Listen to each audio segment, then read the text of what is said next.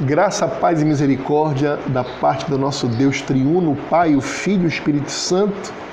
Que grande alegria é nós estarmos aqui e você aí, todos nós reunidos para darmos continuidade aos nossos estudos do breve catecismo de Westminster, baseados no livro de mesmo nome do reverendo do Leonard T. Van Horn.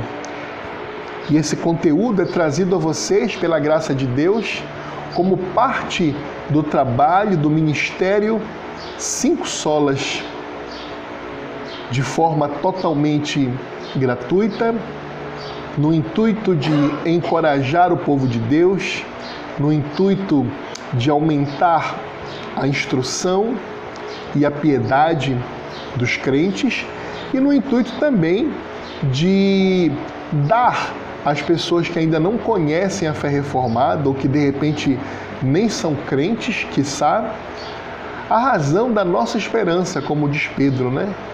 Que estejamos preparados para dar a razão da nossa esperança a quem nos perguntava.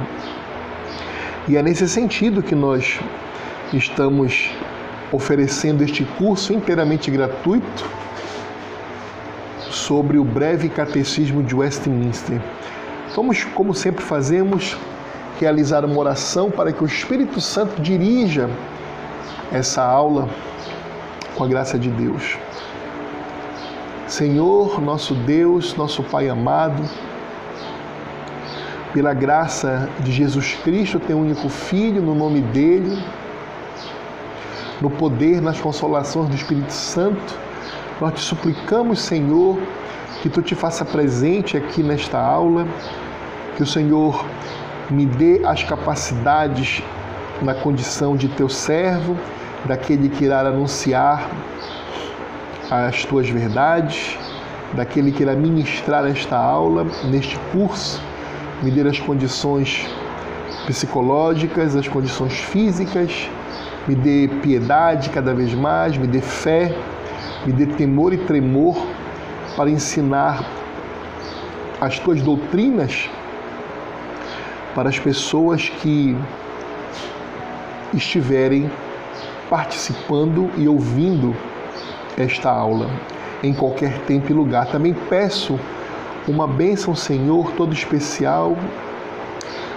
para que estas pessoas possam ter as escamas dos seus olhos retiradas, para que o teu Espírito Santo transplante este coração de pedra e coloque no lugar um coração de carne, para que os seus ouvidos possam ser limpos para ouvirem os teus ensinamentos.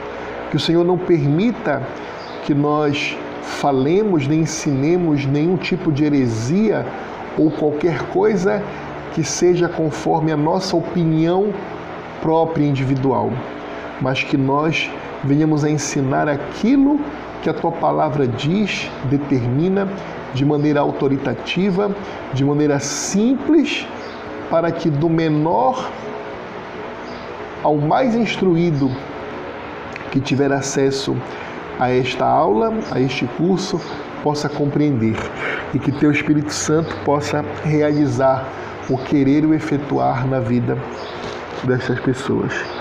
É o que te pedimos e desde já te agradecemos, no nome poderoso de Jesus. Amém. Prezado aluno, aluna, querido amigo, amiga, meu irmão, minha irmã, nós estamos aqui, como disse, estudando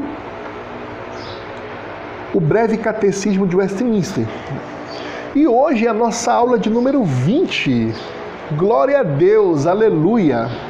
Já temos hoje, vai ser a vigésima aula do nosso curso, e nós entraremos em um outro campo da teologia.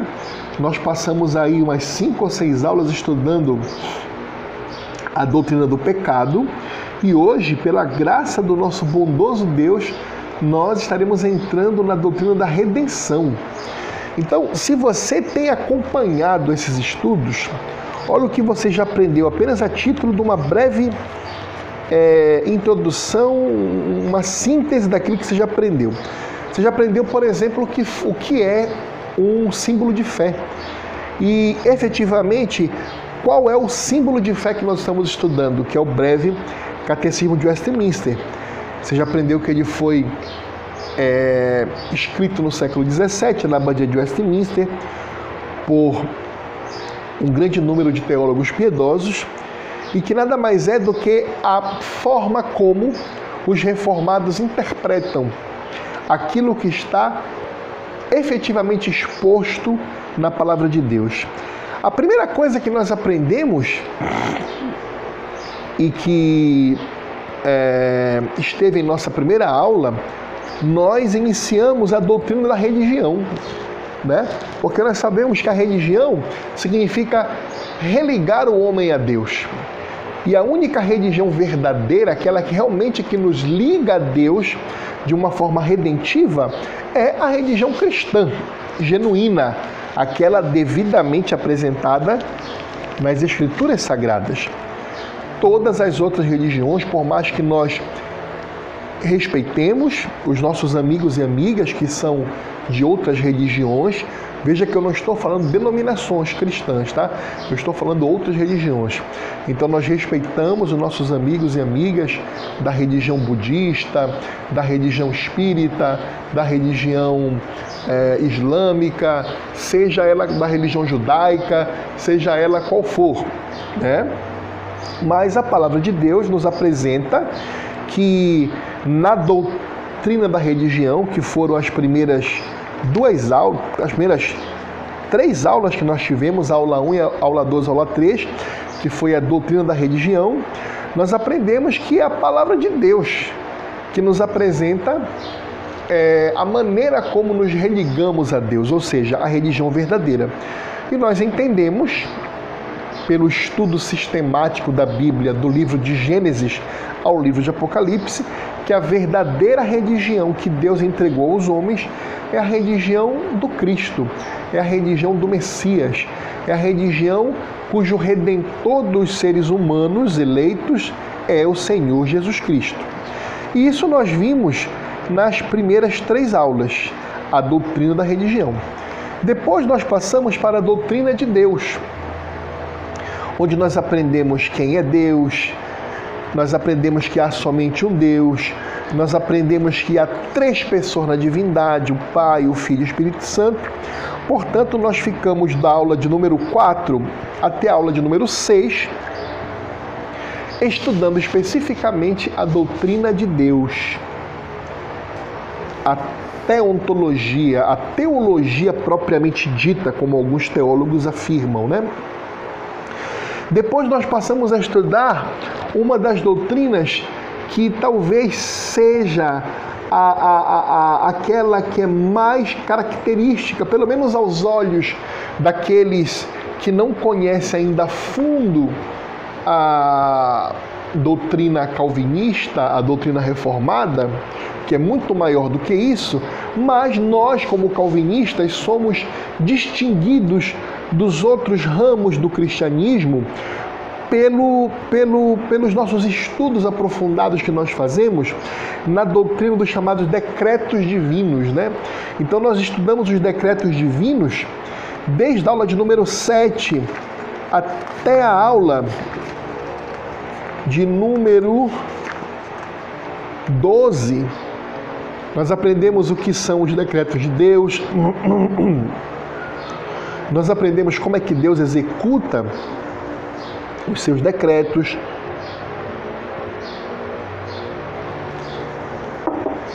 Depois, na aula de número 9, nós aprendemos o que foi obra da criação, depois, como Deus criou o homem, depois, aprendemos as obras da providência de Deus, e por último, é, nós aprendemos o ato especial da providência que Deus exerceu para com o homem no estado em que ele foi criado, né? Que foi o pacto de vida. Seja obediente, você viverá perpetuamente. E depois, no, dos últimos dias para cá, né? Nós nos detivemos também numa doutrina muito importante que eu já disse para o aluno, para o aluno deste curso, que é muito é, renegada ao terceiro e quarto planos, quando muito, que é a doutrina do pecado. Infelizmente, nós estamos vendo cada vez mais nas mídias sociais pastores, professores, teólogos dedicados em cada vez mais apresentar às pessoas que ainda não conhecem o Evangelho alguma coisa que não é o Evangelho. Apresentam apenas é, maneiras dessas pessoas se sentirem melhor consigo mesmas, de poderem dormir melhor, de poderem se olhar no espelho e se acharem dignas de alguma coisa. Ou seja, efetivamente um trabalho de autoajuda em uma teologia que vai de si para si mesmo, que não passa da nossa mente, que não passa do coração e não transcende esta realidade e não chega de forma efetiva e redentiva no trono de Deus. Não é verdade? Por quê? Porque nós sabemos que para nós podermos compreender de fato a redenção, ora, redenção é salvação. Redenção é tirar algo ou alguém que está perdido e trazer para é, a segurança, e como é que você vai mostrar para alguém? Como é que você vai dizer para alguém, por exemplo, que é o fundamental, que Jesus Cristo é a salvação, que Jesus Cristo é a redenção, se você não apresentou a esta pessoa primeiramente que ela está perdida? Se você não mostrou para essa pessoa de forma realista, de forma crua, de forma nua, como ela está completamente maldita de Deus pelos seus pecados. E isso é a doutrina do pecado. A doutrina do pecado.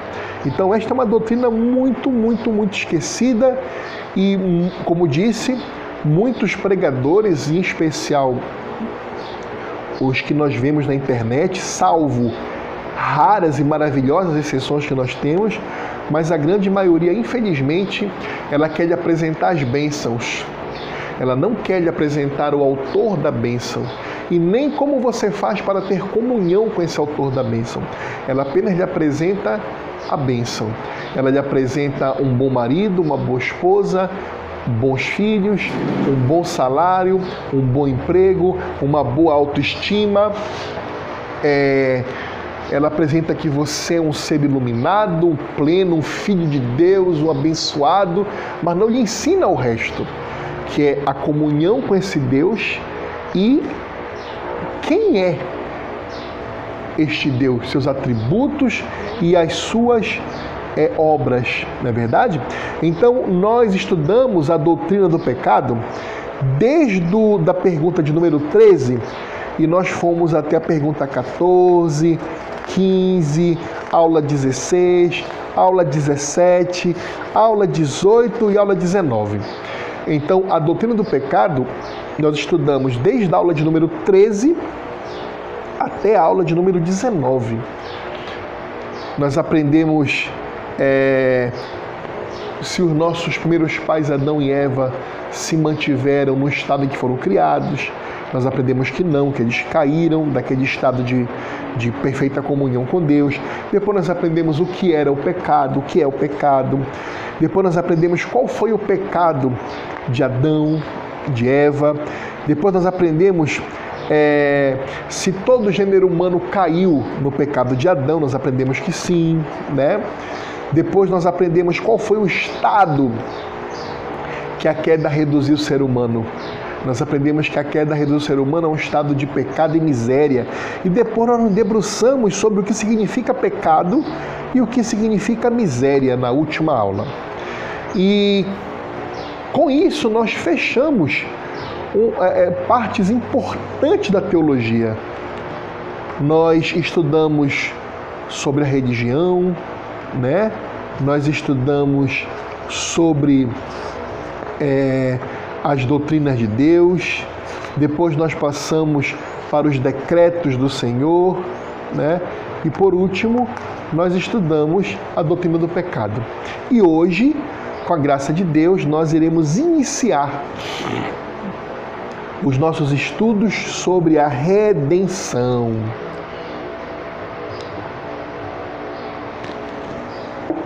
Redenção, né? Então, a pergunta do nosso breve catecismo de Westminster para a aula de hoje é: Deixou Deus todo o gênero humano perecer no estado de pecado e miséria? Esta é uma pergunta muito importante para que nós possamos iniciar os nossos estudos sobre a doutrina da redenção. Vamos entender a pergunta da aula de número 20. Deixou Deus todo o gênero humano perecer no estado de pecado e miséria? Primeiramente, esta, esta expressão, deixou Deus. Ora, quem deixa tem poder para fazê-lo. Né? Se, por exemplo, eu deixo é, de apagar por exemplo, um fogo, significa que eu teria potencialmente condições de apagá-lo. Deixei porque eu quis. Né? É, então, nessa expressão deixou Deus, já pressupõe que o Senhor Deus tem o poder tanto para salvar quanto para condenar. Por isso que nós dizemos, nós afirmamos que a salvação é monergística. De Deus é a salvação. De Deus, somente de Deus. O homem não concorre com nada para a salvação. De Deus é a salvação, né? Então, deixou Deus pressupõe um Deus onipotente, um Deus soberano. Um Deus que disse a Moisés, quando este pediu para ver a sua glória, o que foi que Deus respondeu para ele? Terei misericórdia de quem eu tiver misericórdia. Então Deus é onipotente, onisciente, onipresente, todo-poderoso e ele possui aquele atributo que eu constantemente falo com vocês que é incomunicável, que é chamado aceidade. A-S-S-E-I D-A-D-E, aceidade, que significa que Deus é o único ser que tem existência nele mesmo. Deus se basta. Só Deus é pleno, só Deus é tudo em si próprio. Não é à toa que a Bíblia fala que nele nós existimos e nele nós nos movemos. Que mistério, que sabedoria!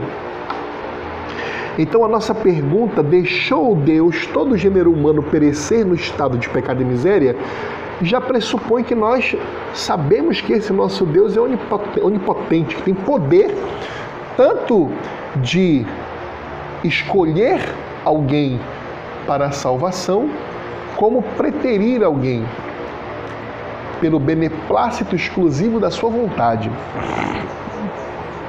A outra expressão que nós temos nessa pergunta é: Deixou Deus todo o gênero humano perecer no estado de pecado e miséria? A outra expressão, todo o gênero humano.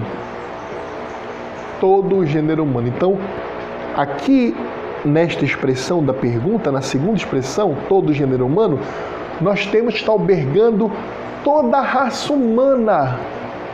Todo, todo filho de Adão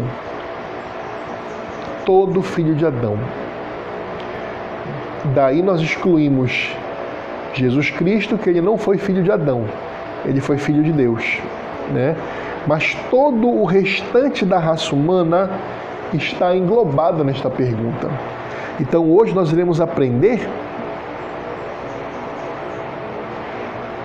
se Deus deixou todo o gênero humano perecer nesse estado de pecado e miséria. Então nós não podemos excluir ninguém, absolutamente ninguém. Ah, irmão Eduardo, mas até os bebezinhos de colo, mas até aqueles, aquelas pessoas que que tem deficiência mental, até os, os mais idosos que não, tem, não respondem mais por si. Todo o gênero humano, todo, todo o gênero humano, tá? Deixou Deus todo o gênero humano perecer no estado de pecado e miséria? Perecer. Outra, outra palavra aqui na, na nossa pergunta.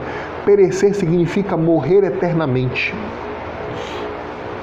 Não significa Evidentemente, este perecer no contexto desta pergunta não significa a segunda morte, a morte eterna, né?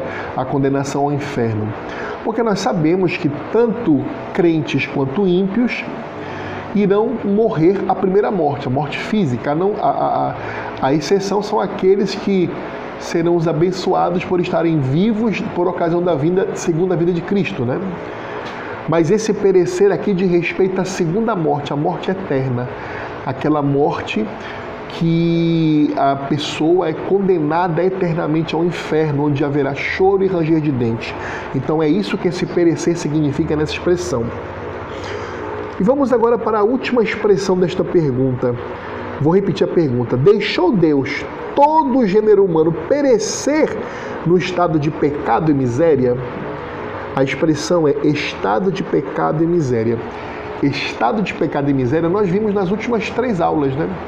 Que a queda da raça humana por meio de Adão, que foi o nosso representante federativo, né? É, nos gerou um estado de pecado e miséria. E nós aprendemos o que é o estado de pecado e o que é o estado de miséria. Ok? Então hoje nós iremos responder se Deus deixou todos os seres humanos nesse estado de pecado e miséria, condenados à morte eterna? É essa a nossa pergunta. E nós iremos responder esta pergunta, como sempre fazemos, consultando o quê? O irmão Eduardo? Não. Iremos consultar a palavra de Deus, porque é a palavra de Deus que é a nossa única fonte de fé e prática.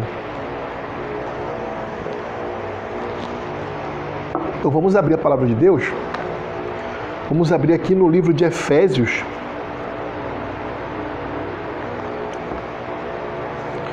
No capítulo 1.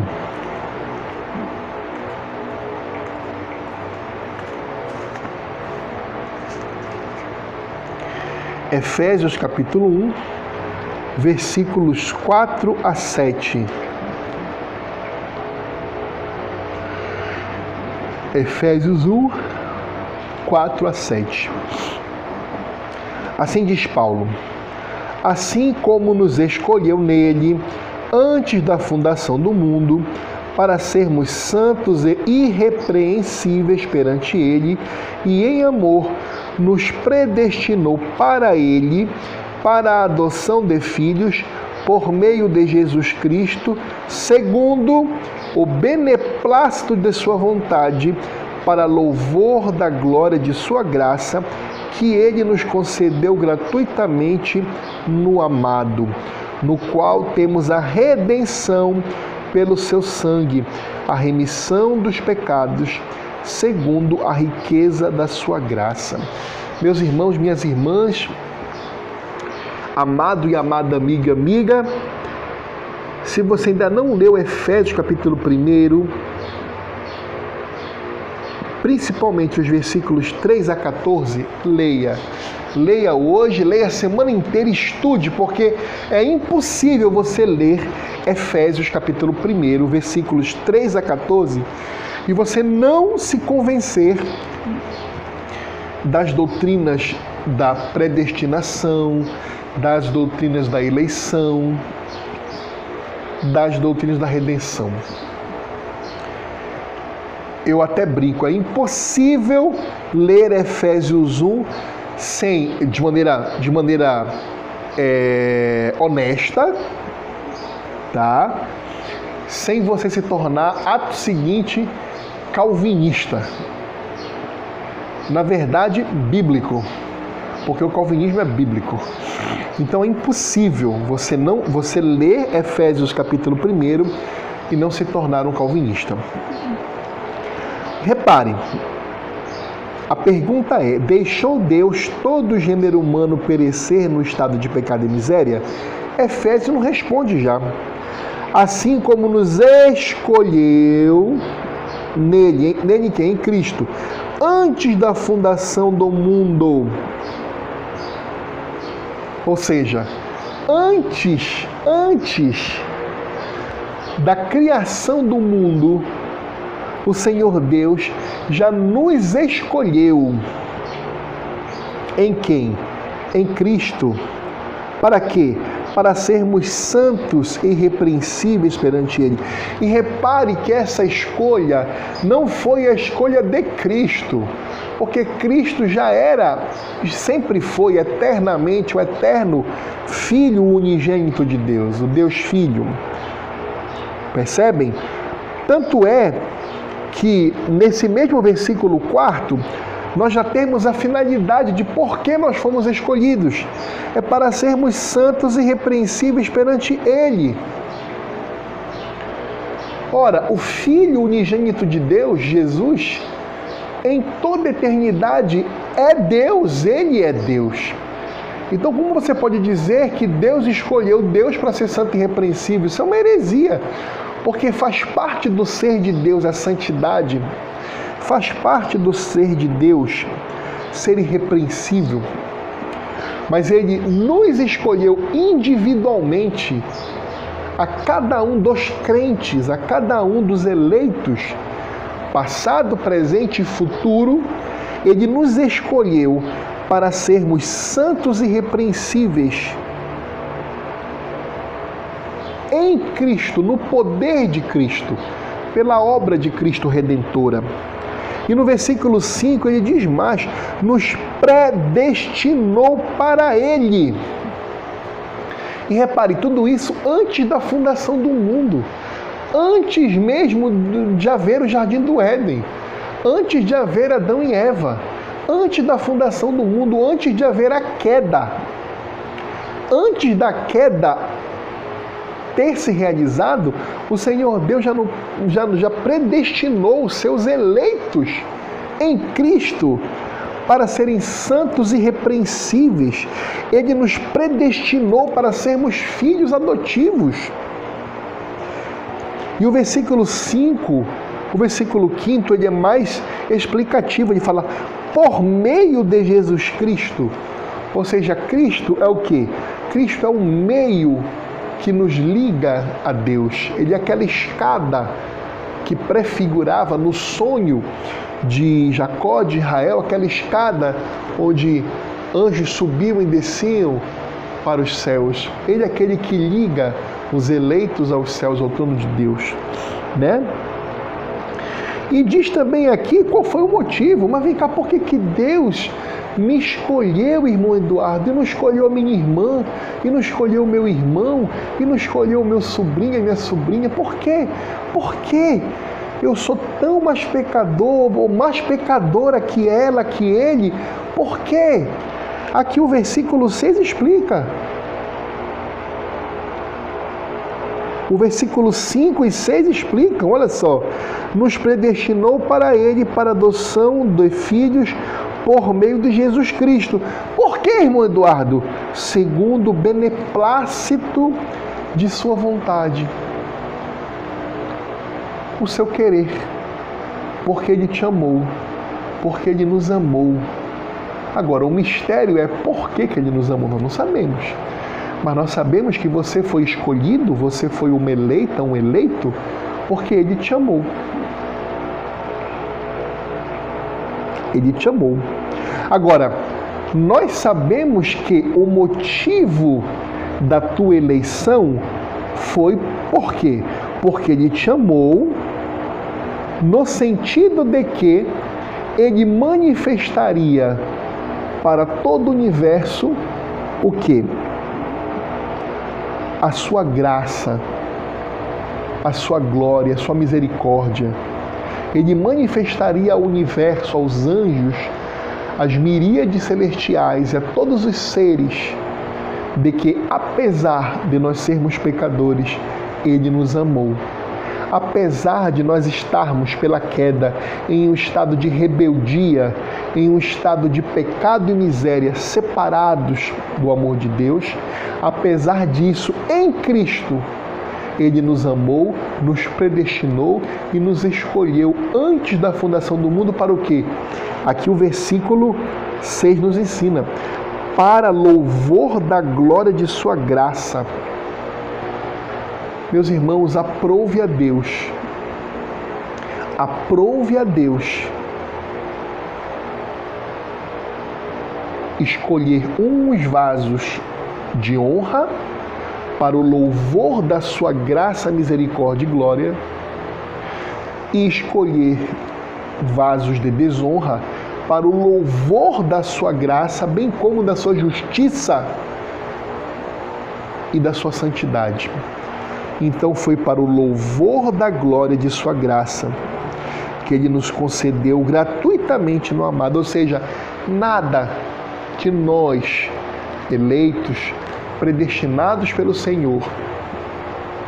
Nada nós podemos fazer ou estava presente em nós mesmos para que fôssemos eleitos.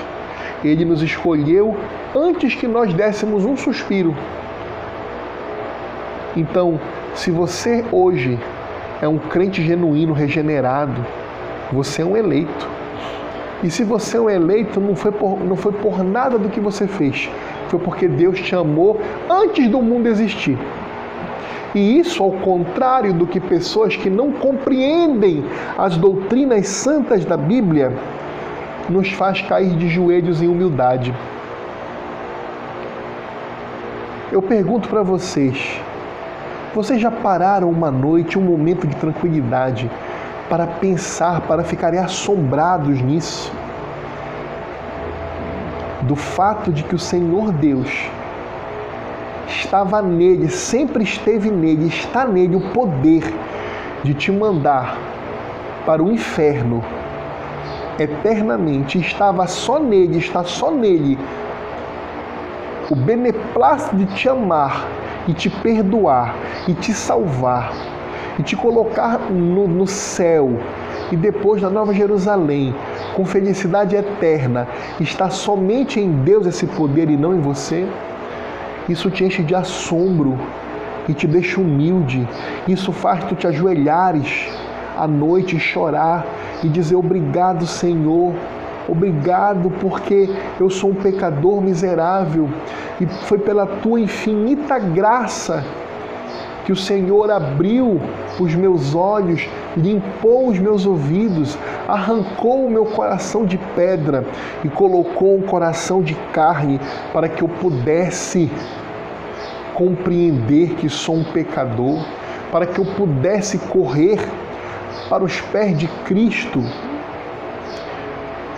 e o aceitar como meu único e suficiente Salvador. Monergismo a salvação pertence somente a Deus. E o Senhor Deus diz na Bíblia: Eu sou Deus e não dou minha glória a nenhum outro. Amém? Vamos continuar nossa leitura da Bíblia? Vamos agora ver Tito, capítulo 3, versículos 4 e 7, Epístola de Paulo a Tito, é depois de Timóteo, tá? Epístola de Paulo a Tito. São as chamadas epístolas pastorais, né, que Paulo escreve para pastores, para presbíteros, bispos da igreja. Vamos ler aqui Epístola de Paulo a Tito, capítulo 3, versículos 4 a 7. 4 a 7, vamos ler. Quando, porém, se manifestou a benignidade de Deus, nosso Salvador, e o seu amor para com todos, não por obras de justiça praticadas por nós, mas segundo sua misericórdia, ele nos salvou mediante o lavar regenerador e renovador do Espírito Santo, que ele derramou sobre nós ricamente por meio de Jesus Cristo, nosso Salvador, a fim de que, justificados por graça, nos tornemos seus herdeiros segundo a esperança da vida eterna. Aqui também está claro que esse poder, que essa redenção que o Senhor manifestou a todos os eleitos, e não a toda a humanidade, a todos os eleitos, foi por meio do que? Da benignidade de Deus, pelo beneplácito da sua vontade, como diz lá em Efésios. Não foi por obras que nós praticamos, não é pela nossa caridade, não é por isso. Foi pela benignidade de Deus, foi por sua misericórdia. Ok? Então, tire da sua cabeça a ideia de que Deus escolheu alguém para ser salvo, porque ele previu lá na eternidade que aquela pessoa iria aceitar a Cristo. Isso é arminianismo nós consideramos os irmãos armenianos como cristãos genuínos, mas infelizmente os armenianos estão errados. Porque repare só, se o Senhor Deus, ele escolhe alguém não pela sua soberania, pelo seu poder, eu escolho, eu crio querer o efetuar. Se ele, se ele não usa esse atributo, mas se ele usa assim, ah, eu estou vendo ali que o irmão João ele vai vai ser pecador como todos, mas ele vai acreditar em Cristo, então vou escolher ele. Então repare só, o irmão João, ele não vai orar agradecendo a Deus. Pô, que motivo ele tem de agradecer a Deus? Vamos raciocinar, pessoal. Se nós somos inteligentes, se eu sou salvo porque o Senhor viu que eu aceitaria Cristo, significa que eu sou salvo porque eu quis. Então o Senhor não predestina, ele apenas o que? Ele prevê. Quem prevê não ordena. Compreende a diferença? Então, então a palavra de Deus deveria arrancar essas palavras predestinados, eleitos. Elas não são adequadas, porque se Deus ele escolhe por meio da sua presciência porque ele está antevendo que alguém na sua vida vai aceitar a Cristo, então ele não está predestinando. Ele está apenas o que? Prevendo. Ele está prevendo que alguém vai aceitar a Cristo. Mas não é isso que a Bíblia nos ensina. A Bíblia nos ensina o que? Predestinação. Essa é a palavra que está lá em Efésios, nós lemos. Predestinados, eleitos. Então, aqui em Tito, no capítulo 3, versículos 4 a 7, nós temos que o Senhor nos escolhe, o Senhor, ele manifesta a sua graça redentora para conosco por meio da sua benignidade, segundo a sua misericórdia, não por obras de justiça, meus irmãos, não por obras de justiça Aceitar a Cristo é uma obra de justiça. Então, o Senhor Deus não nos escolhe porque Ele está vendo que nós praticaríamos essa obra de justiça de aceitar a Cristo na nossa vida. Não. Ele nos determina que no tempo que Ele quiser, nós aceitaremos a Cristo. Veja a diferença. Nós, crentes genuínos, nós somos salvos para praticarmos obras de justiça, inclusive crermos em Cristo. Vocês percebem a diferença? Você é predestinado, você é eleito para, no momento adequado, aceitar a Cristo. Entenderam a diferença? Não é o contrário. Não é, ah, eu vou ver se ele vai aceitar Cristo. Ah, ele vai aceitar Cristo? Aí eu vou escolhê-lo. Você vê que é ilógico isso. Como é que uma pessoa pode aceitar a Cristo sem estar regenerada? E a regeneração, o que é que é? Está aqui. No versículo 5 de Tito, no capítulo 3, não por obras de justiça praticadas por nós, mas segundo sua misericórdia, ele nos salvou mediante o lavar regenerador e renovador do Espírito Santo. Então, infelizmente, os irmãos arminianos estão em erro teológico. Eu estou dizendo que eles não são irmãos? Não. Eu amo os meus irmãos arminianos. Amo são crentes genuínos, piedosos, muitos dos quais bem mais ardorosos e piedosos do que muito, muita gente de reformado e até que são reformados de verdade. Nossos irmãos arminianos são, tem isso com eles também. Mas eu quero dizer que eles têm uma interpretação equivocada das Escrituras no que concerne à soteriologia, a doutrina da salvação, da redenção, dos decretos divinos. Por quê? Porque a predestinação, a eleição, acontece antes da fundação do mundo.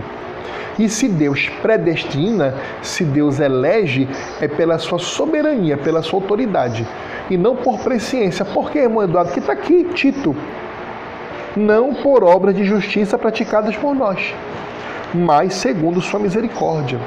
Ele nos salvou mediante o lavar regenerador e renovador do Espírito Santo. Compreenderam? Vamos prosseguir. Tito, ainda Tito, capítulo 1, versículo 2. Tito, capítulo 1, versículo 2. Diz assim: na esperança da vida eterna, que o Deus que não pode mentir prometeu antes dos tempos eternos. Antes dos tempos eternos.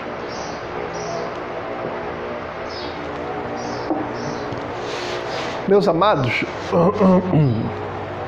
o Senhor Deus está nos ensinando aqui que esse decreto de predestinação, de eleição, aconteceu nos tempos eternos, ou seja, onde nem tempo existia, Deus está fora do tempo.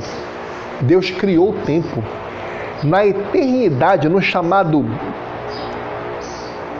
pacto eternal que o Pai fez com o Filho e com o Espírito Santo, as três pessoas, quando nem o universo havia, quando a realidade era apenas o Deus triuno, e ele era completo, perfeito, feliz, maravilhoso, sábio, pleno, possui essa idade, era só, eles três, Deus triuno, eles resolveram entre eles criar o universo. E nesse momento eles resolveram o quê? Predestinar alguns homens e mulheres para serem seu povo. Da mesma forma como eles escolheram alguns anjos para permanecerem fiéis a eles. E outros anjos, eles o quê? Preteriram.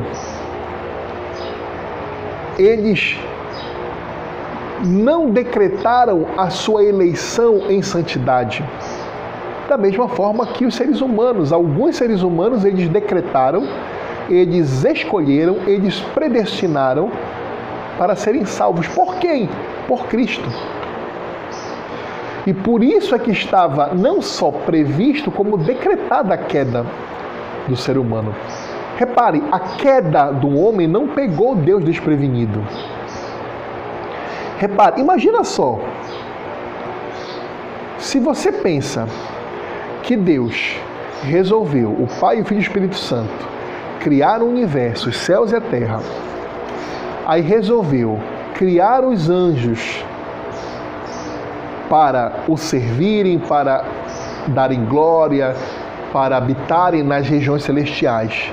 E depois resolveu criar os seres humanos para terem comunhão consigo, e esse foi um decreto de Deus.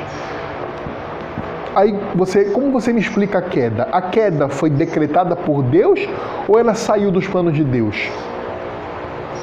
a queda foi uma coisa que Deus ordenou que houvesse, ou foi uma coisa que Deus apenas permitiu que acontecesse. E agora? Percebem? Como se você não se fundamenta na palavra de Deus e você não compreende essa doutrina maravilhosa que é da soberania, da suprema autoridade de Deus, você, você fica em xeque-mate. Porque se você disser, não, a queda foi um, um, foi um, um percalço no plano de Deus, não estava no plano de Deus. Então eu pergunto, então para você Deus não é soberano? Quer dizer que houve algo no universo que pegou Deus desprevenido? Foi isso que está dizendo? Está falando que aconteceu isso? E aí que você faz com que esse irmão que tem essa visão, ele, ele dê uma freada. Porque até o irmão mais arminiano,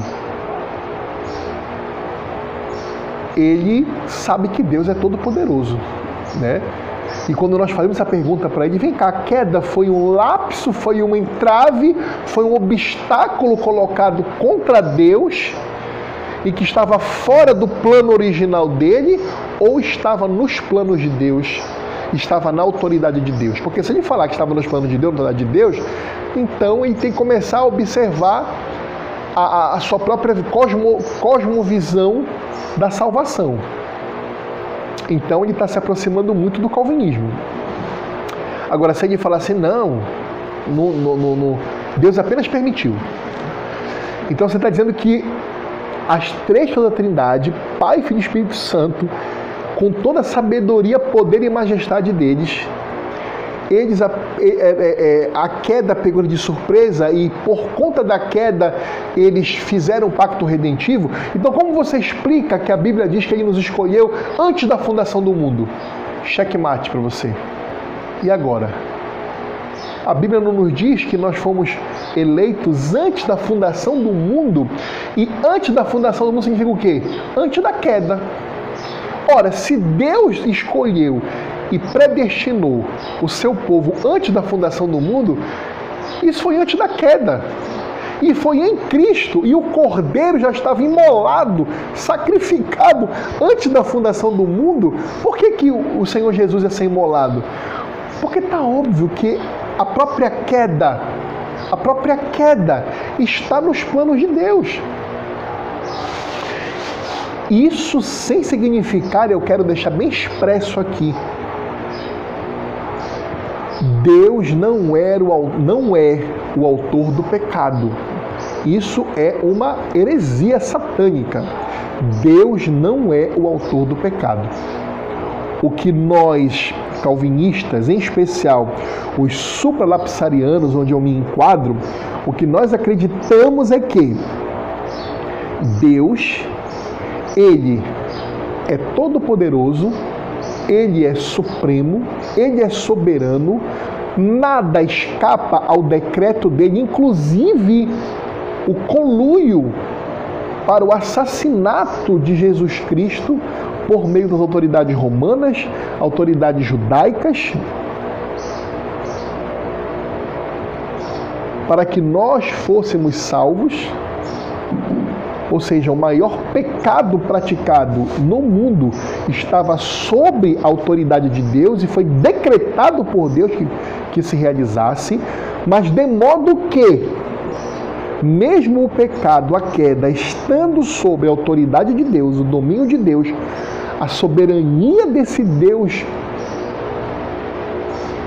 superno, ele não é autor do pecado. Cada ser que ele cria, desde os demônios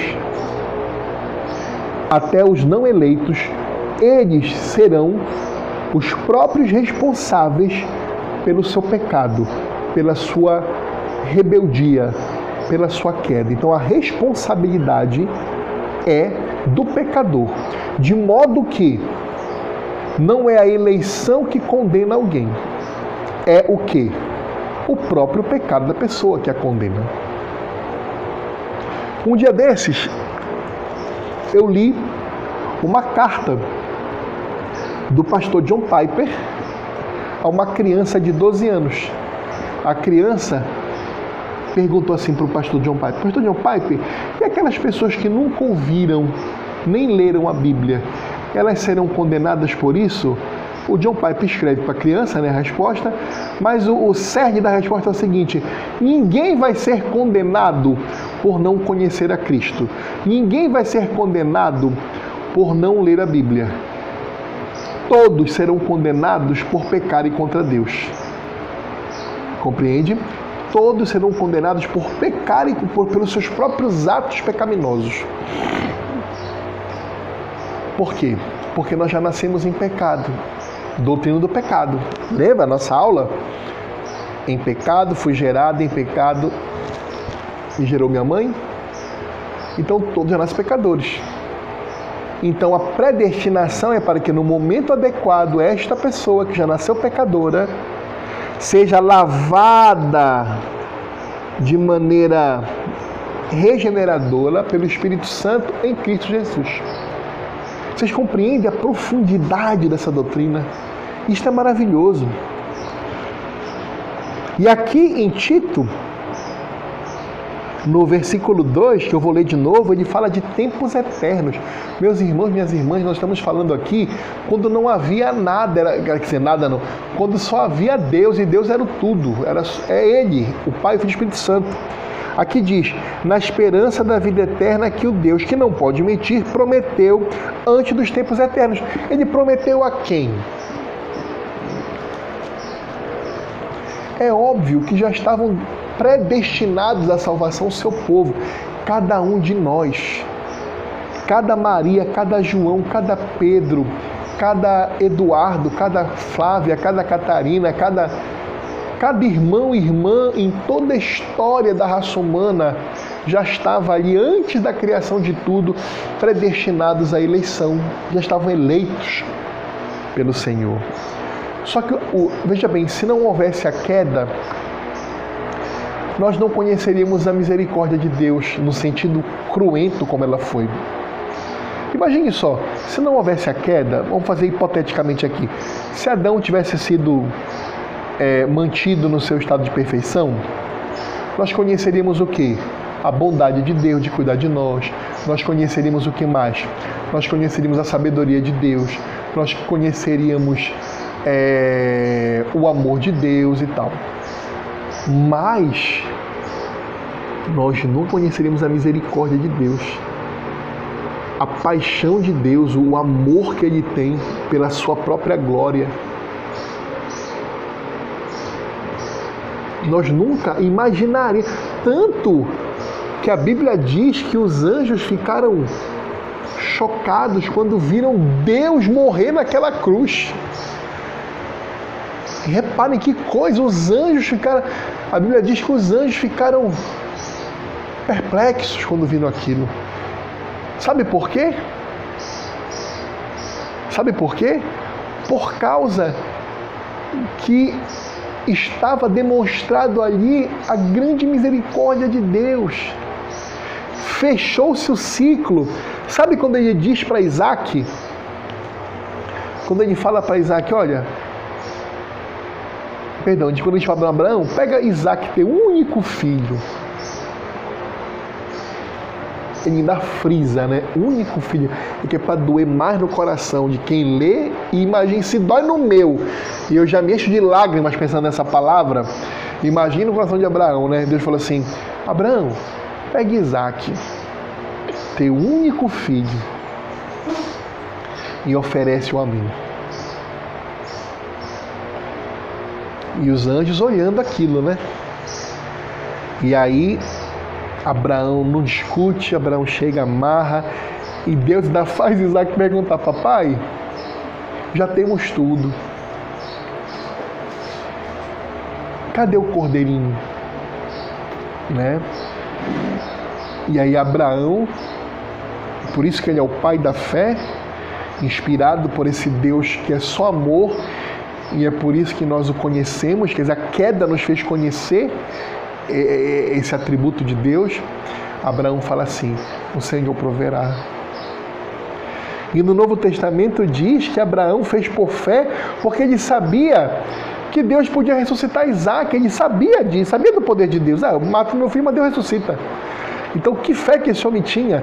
E não tinha Bíblia para ele ler naquela época. Era a fé que ele tinha, imagina só. E nós temos a Bíblia, e com pouca fé nós temos hoje. E no momento que Abraão ia dar o golpe final no seu filho, mostrando que obedecia a Deus, um anjo aparece. Não faças isso criança. E na mesma hora, Abraão observa que estava preso um cordeirinho nos arbustos, né? E o cordeirinho é oferecido. E esse ciclo se fecha na cruz do Calvário, quando aquela palavra profética de Abraão, o Senhor proverá o cordeiro para o sacrifício. O ciclo se fecha quando o cordeiro é levantado no madeiro. O Pai, Deus, proveu o cordeiro para o sacrifício. Então isso nós não conheceríamos, meu amigo, minha amiga, meu irmão, minha irmã. Então perceba como tudo foi predeterminado, tudo foi pré-ordenado. O povo de Deus é eleito, predestinado antes da fundação do mundo pela misericórdia de Deus, não por obra e mérito de ninguém, mas só pelo beneplácito de sua vontade. Vamos ler Gálatas capítulo 3, É mais para trás. Gálatas capítulo 3 é antes de Efésios. Gálatas capítulo 3, versículo 21.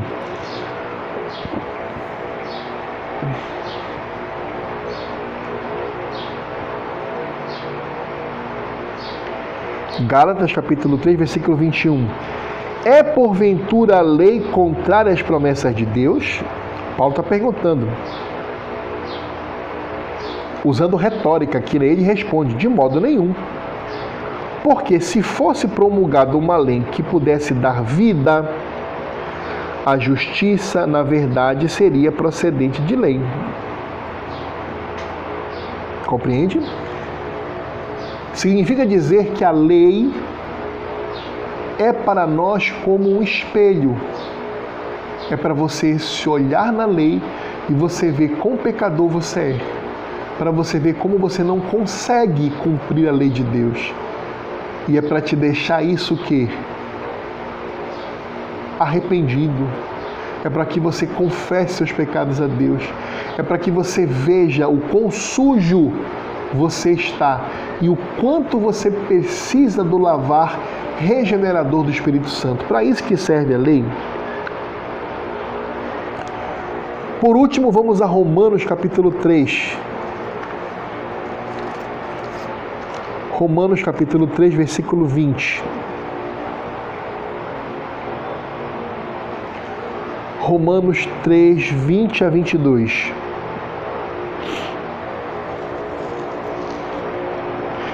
Irmão Eduardo, eu ainda acredito que o Senhor Deus nos escolhe porque Ele viu que nós iríamos aceitar Jesus no futuro. Foi pela presciência, porque nós praticamos essa boa obra no futuro, Deus viu que nós iríamos praticar essa boa obra, é que Ele nos salvou.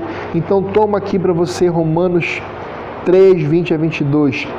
Visto que ninguém será justificado diante dele por obras da lei, em razão de que pela lei vem o pleno conhecimento do pecado, mas agora sem lei se manifestou a justiça de Deus, testemunhada pela lei e pelos profetas. Justiça de Deus mediante a fé em Jesus Cristo para todos e sobre todos os que creem, porque não há distinção, pois todos pecaram e carecem da glória de Deus.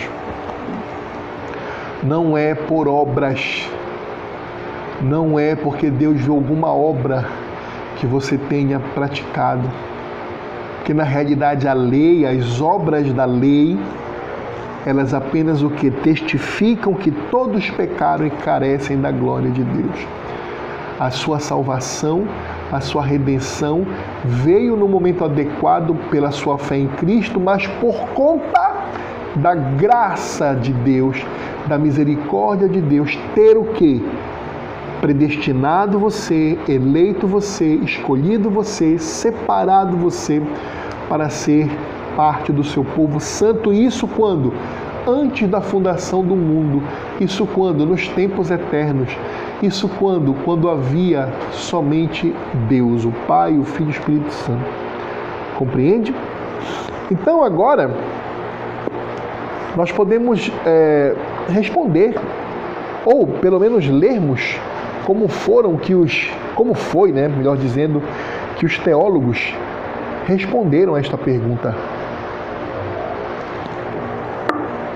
na Assembleia de Westminster. Deixou Deus todo o gênero humano perecer no estado de pecado e miséria? Resposta: Tendo Deus, unicamente pela sua boa vontade, vamos frisar bem isso aqui, tendo Deus, unicamente pela sua boa vontade, quando, irmão Eduardo? Desde toda a eternidade, desde toda a eternidade, escolhido todo mundo, meu irmão Eduardo? Não, escolhido alguns para a vida eterna. Vamos repetir essa primeira parte da resposta. Tendo Deus, unicamente pela sua boa vontade, desde toda a eternidade, escolhido alguns para a vida eterna. E a segunda parte da resposta mostra como isso se deu, como isso se dá e como isso se dará na vida do predestinado, do eleito. Segunda parte da resposta. Entrou com eles, ou seja, com quem? Com esses alguns que ele já escolheu para a vida eterna, tá? Vamos continuar. Entrou com eles em um pacto de graça pacto de graça para os livrar do estado de pecado e miséria, que nós estudamos nas aulas anteriores, estado de pecado e miséria, e os levar a um estado de salvação, ou seja, muda o estado. O crente genuíno não está mais no estado de pecado e miséria. Nós estamos em um estado de salvação. Por meio de quem? De um redentor. Que maravilha de resposta, né? Vou repetir de novo. Isso aqui a gente podia botar num quadro e colocar na nossa casa, né? Tendo Deus unicamente pela sua boa vontade, desde toda eternidade, escolhido alguns para a vida eterna, entrou com eles em um pacto de graça para os livrar do estado de pecado e miséria e os levar a um estado de salvação por meio de um redentor. Meus irmãos, nessa resposta eu separei três núcleos principais para nós é, fixarmos. Primeiramente, nós temos aqui o objeto da redenção. Quem é o sujeito passivo? Quem é que são os redimidos? Quem serão as pessoas que serão salvas? É simples. O povo eleito, os eleitos de Deus são aqueles que o Senhor Deus escolheu para a vida eterna. E escolheu quando? Desde a eternidade. Ou seja, quando nem havia mundo ainda. E por qual motivo? Pela sua boa vontade. Somente pelo beneplácito de sua vontade. Não diz assim a palavra de Deus?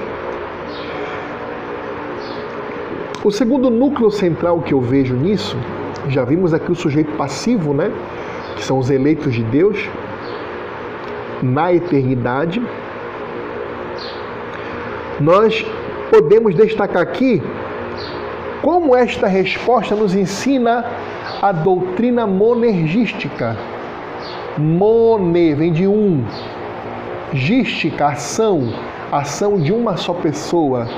Como a eleição como a predestinação, como a redenção pertence somente a Deus. O ser humano nada pode fazer para isso. Por quê? Nós podemos ver pelo termo por sua boa vontade. Porque a resposta diz: tendo Deus unicamente pela sua boa vontade. Ele não fala assim, tendo Deus, pela sua boa vontade, por ter visto que no futuro tal pessoa aceitaria Cristo, não. Ele diz só, pela sua boa vontade. Ainda fala assim, unicamente. Isso aqui é um advérbio, né? Ele está dando aqui a, a, a, a, qualidade desta boa vontade, ela é única, ou seja, nada coopera com ela.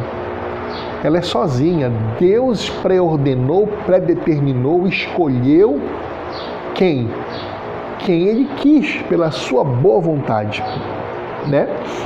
E por último, o último núcleo dessa resposta, eu separei aqui, estudando o book, naquilo que eu chamo, naquilo que os teólogos chamam de pacto da graça, né? Nós temos um pacto da graça. Em que consiste esse pacto da graça, né? Primeiro, nós temos a figura de um redentor. Porque na, na, na, na segunda parte da resposta, ele fala assim: entrou com eles em um pacto de graça para os livrar do estado de pecado e miséria e os levar ao estado de salvação por meio de um redentor. Então, esse pacto de graça tem um redentor. Então, nós já sabemos que esse pacto de graça que Deus fez com os seus eleitos antes da fundação do mundo necessita de um redentor. Né? E esse pacto de graça é um pacto de vida eterna e salvação para pecadores. Vocês lembram que o primeiro pacto, o pacto de obras, também era um pacto de vida eterna que Deus tinha dado para Adão? Olha, se você for obediente, não comer do fruto desta árvore, isso é um pacto de obras, era um pacto de vida eterna também, mas, mas Adão quebrou esse pacto. Né? Então nós passamos ao que? Um estado de quê? De miséria e pecado. Aí Deus formou um novo pacto, um pacto de graça, logo em seguida a queda de Adão quando ele promete um Messias para Eva.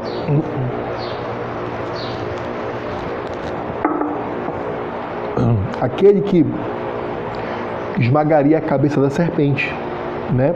Esse pacto de graça é também um pacto de vida eterna, mas é de salvação para pecadores. Entendem a diferença? No pacto de Adão, Adão não era um pecador, Adão era perfeito em comunhão com Deus. Mas era um pacto de vida eterna. Agora é um pacto que Deus faz com pecadores. É um pacto de graça. Onde a graça e a misericórdia de Deus, o acordo de Deus e seus eleitos é feito de forma gratuita. Deus faz por quê? Porque nos ama, porque nos ama, porque nos amou. Mas Deus colocou condições nesse pacto. É um, assim como no pacto de obras havia condições, né? Obedece e vive. No pacto de graça tem condições. A condição é a fé. A fé em quem? No Redentor. Quem é o Redentor? Jesus Cristo. É spoiler já da outra aula, que é quem é o Redentor, né? Mas é isso, né? A condição é a fé, tá? E, e qual é esta promessa que está no pacto da graça? A promessa que Deus fará com o seu Santo Espírito habitar em nós, nos eleitos, e operar em nós. É o Espírito Santo, meu irmão, a fé não vem de você é o Espírito Santo que cria o querer e o efetuar na sua vida, inclusive a sua fé, é dom de Deus. Vem do Espírito Santo. Ou seja, a promessa é que Deus fará com que seu Santo Espírito habite no ser de cada eleito. E esse Santo Espírito vai operar na sua vida. Ele vai criar fé, ele vai te dar virtude, ele vai te santificar. Percebem que ainda estamos na seara e sempre estaremos no monergismo? Que até a fé é dom de Deus, para que ninguém se ensoberbeça. Perfeito? Então, meus amados, esse foi, este é o início da nossa é, caminhada que nós teremos na doutrina da redenção. Tá? Na aula seguinte, nós iremos aprender, na aula 21, ainda na doutrina da redenção, nós iremos adentrar na cristologia, na doutrina de Cristo. Nós aprenderemos quem é o redentor dos escolhidos de Deus. Nós começaremos a entrar na cristologia, que é um ramo da doutrina da redenção. Amém? Então, vamos orar e vamos terminar a nossa EBD de hoje. É, eu volto a conclamar aos amados e às amadas, aos alunos, alunas, irmãos e irmãs, que nós temos no Cinco Solas o grupo de chat deste curso, tá? Então você já viu, nós temos aí o canal desta sala de aula, onde só o professor disponibiliza os materiais, as aulas, né? As apostilas, os vídeos o, é, e tudo mais. É só o professor que posta, é um canal. Não há interação. Mas neste canal, se você apertar lá na mensagem fixada no Telegram, você vai ver o índice das aulas para você fazer qualquer aula, um, dois, três, para você acessar. Mas você vai ver também lá que tem um link para o chat do grupo, o chat desta sala de aula. O chat é como se fosse a área do, do lanche, do cafezinho, onde, termi, onde termina a aula e a gente vai bater papo tomando cafezinho, comendo pãozinho de queijo e tal. Então, eu conclamo aos alunos deste curso que entrem no chat, no grupo de chat, porque é lá que nós podemos fazer perguntas, é lá que nós podemos apresentar nossa opinião. Compreende? Então, se você tiver alguma pergunta, por favor, se inscreva no chat do grupo, tá? entre lá e faça sua pergunta. E lá o professor vai responder e também os demais alunos podem interagir na sua pergunta. Então nós temos poucas pessoas no chat do grupo. Por quê? Será que é porque não, ninguém tem pergunta? Nós estamos falando aqui de assuntos às vezes extremamente polêmicos de teologia. E eu tenho certeza que não é a minha qualidade enquanto professor que faz vocês não terem perguntas. Eu acho que vocês não querem entrar lá no chat por algum motivo. Mas eu peço, entrem no chat para nós interagirmos, conversarmos e falarmos sobre o que nós estamos estudando. Amém? Vamos orar. Senhor Deus, obrigado pela aula de hoje. Obrigado por nós aprendermos um pouquinho desse grande mistério que tu nos escolheu antes da fundação do mundo que o Senhor nos amou exclusivamente pelo beneplácito à vontade, para o louvor da tua glória. Obrigado, Senhor. Obrigado porque em nós mesmos nós não temos nada, nem no passado, nem no presente, nem teremos no futuro, que nos capacitasse, que nos endereçasse ou justificasse o teu amor por nós. Não. Nós cremos que ao Senhor pertence a salvação, só ao Senhor. Muito obrigado. Senhor, que essas verdades entrem no nosso coração, na nossa mente, na nossa vida e sirvam de alimento, encorajamento, crescimento espiritual e piedoso para o crente e de arrependimento e salvação para o não crente. É o que te pedimos em nome de Jesus. Amém. Até a próxima aula, meus irmãos.